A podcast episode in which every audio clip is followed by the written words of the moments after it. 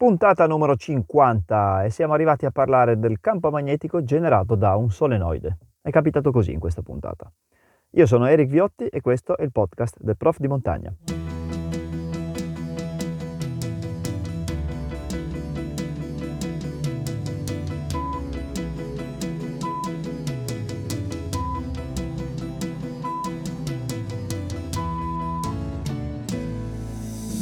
Dunque, un filo percorso da corrente produce campo magnetico, è stato scoperto da Ørsted, questa cosa è inevitabile e abbiamo fatto un accenno alla puntata scorsa, abbiamo fatto un accenno al fatto che questo campo può essere utile per rilevare per esempio la presenza di un filo, ma anche dannoso perché mh, non possiamo evitare che questo campo venga creato e magari questo campo danneggia le cose vicine.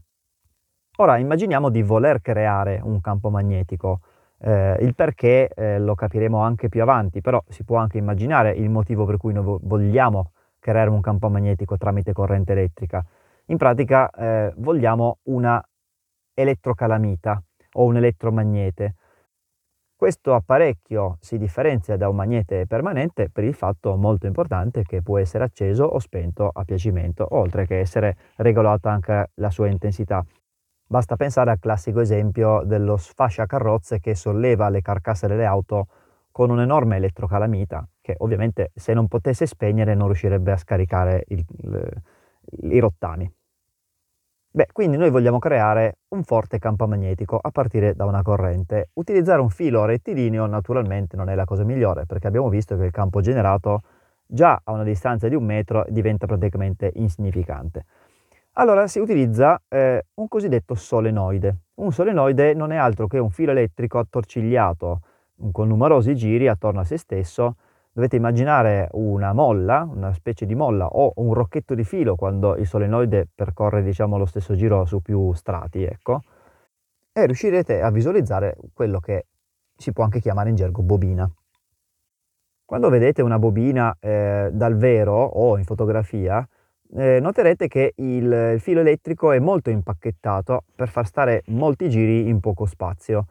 Questa cosa sembra eh, un controsenso perché sembra che i fili elettrici si tocchino e uno si potrebbe anche chiedere ma in fondo perché la corrente dovrebbe fare questi, tutti questi giri lungo le spire del solenoide? In fondo se i fili si toccano diventa in pratica un cilindro di metallo, la corrente dovrebbe andare bella dritta.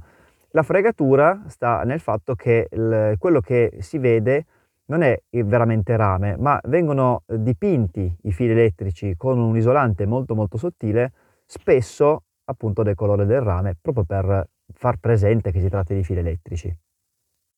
Naturalmente si usa un sistema isolante di questo tipo proprio per cercare di fare più giri possibili in poco spazio. Se usassimo la gomma chiaramente avrebbe un solenoide un po' grossolano. In pratica però mh, possiamo creare un solenoide semplicemente prendendo un filo elettrico attorcigliandolo per esempio intorno ad una matita. Quando in questo filo viene fatta passare corrente, tutto funziona normalmente, cioè il filo di per sé non si accorge di essere attorcigliato. Ogni sezione di questo filo sta creando il suo bel campo magnetico intorno a sé, come faceva il filo rettilineo.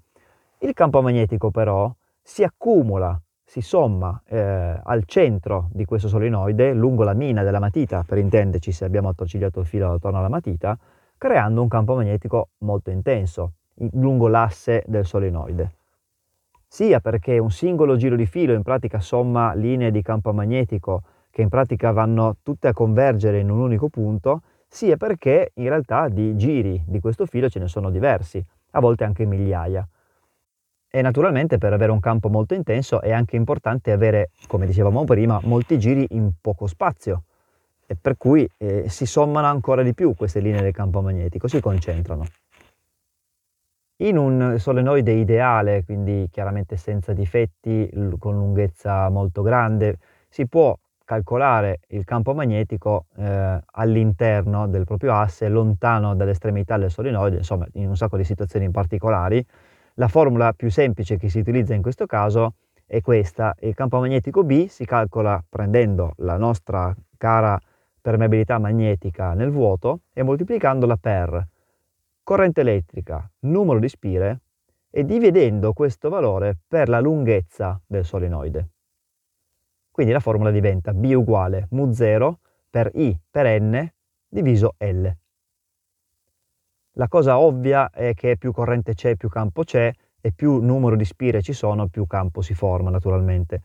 La cosa leggermente meno intuitiva è la presenza della lunghezza al denominatore, ma in effetti se ci pensiamo più eh, è sfilacciata la molla, più il filo lo attorcigliamo sulla lunghezza maggiore e meno campo otterremo in un punto singolo.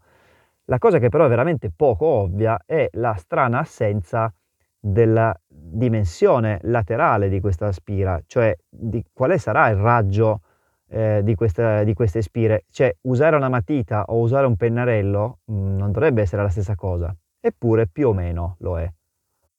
Questo perché in pratica se noi aumentassimo la dimensione delle spire, quindi facessimo dei giri più larghi, avremo due effetti. Un primo effetto sarebbe quello per cui ogni giro ha più lunghezza di filo, quindi in realtà più campo magnetico prodotto, c'è più filo e quindi più campo. Però c'è un effetto che va a contrastare questo primo effetto. La diversa dimensione fa in modo che il centro della bobina sia più lontano dal filo. Quindi da una parte aumentiamo il campo magnetico, dall'altra parte lo diminuiamo e più o meno finché rimaniamo diciamo nei limiti del plausibile, non facciamo delle bobine larghe come sistema solare o piccole come un atomo, ecco, eh, le cose non cambiano e il raggio diventa ininfluente. Ecco perché non appare in questa formula.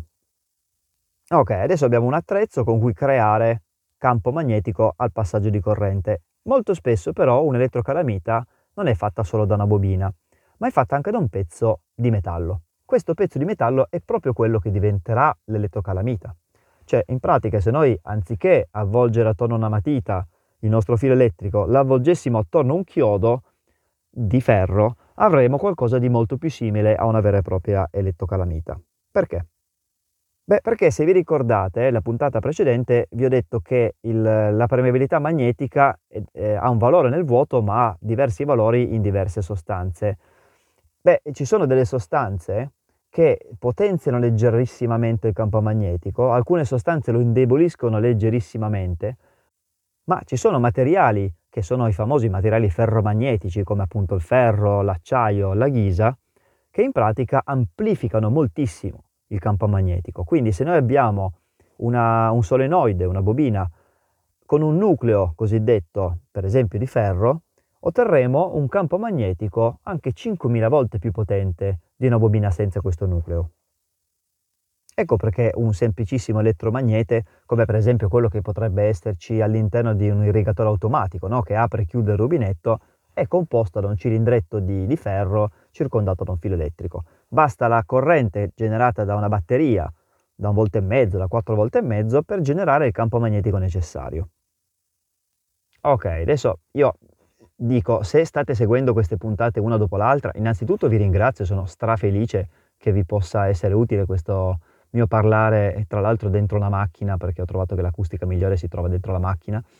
Eh, e oltretutto vi dico, la puntata di adesso che parla di solenoide è molto importante non solo per quanto riguarda l'elettrocalamite, perché le bobine solenoidi sono eh, elementi fondamentali anche quando parleremo di produzione di energia elettrica, induzione elettromagnetica e tutte queste cose qua. E allora, ok, ci vediamo alla prossima. Avete ascoltato una puntata della versione podcast del mio canale YouTube del Prof di Montagna. Fatevi un giro anche lì, così vi parlo di fisica non solo nelle cuffie, ma anche portandovi in giro sui sentieri di montagna. Vi ringrazio moltissimo per l'ascolto, a me diverte moltissimo e mi fa molto felice se serve a qualcuno. Se questa puntata vi è piaciuta davvero tanto mettete 5 stelle su Spotify così anche qualcun altro la può scoprire. Grazie, ciao!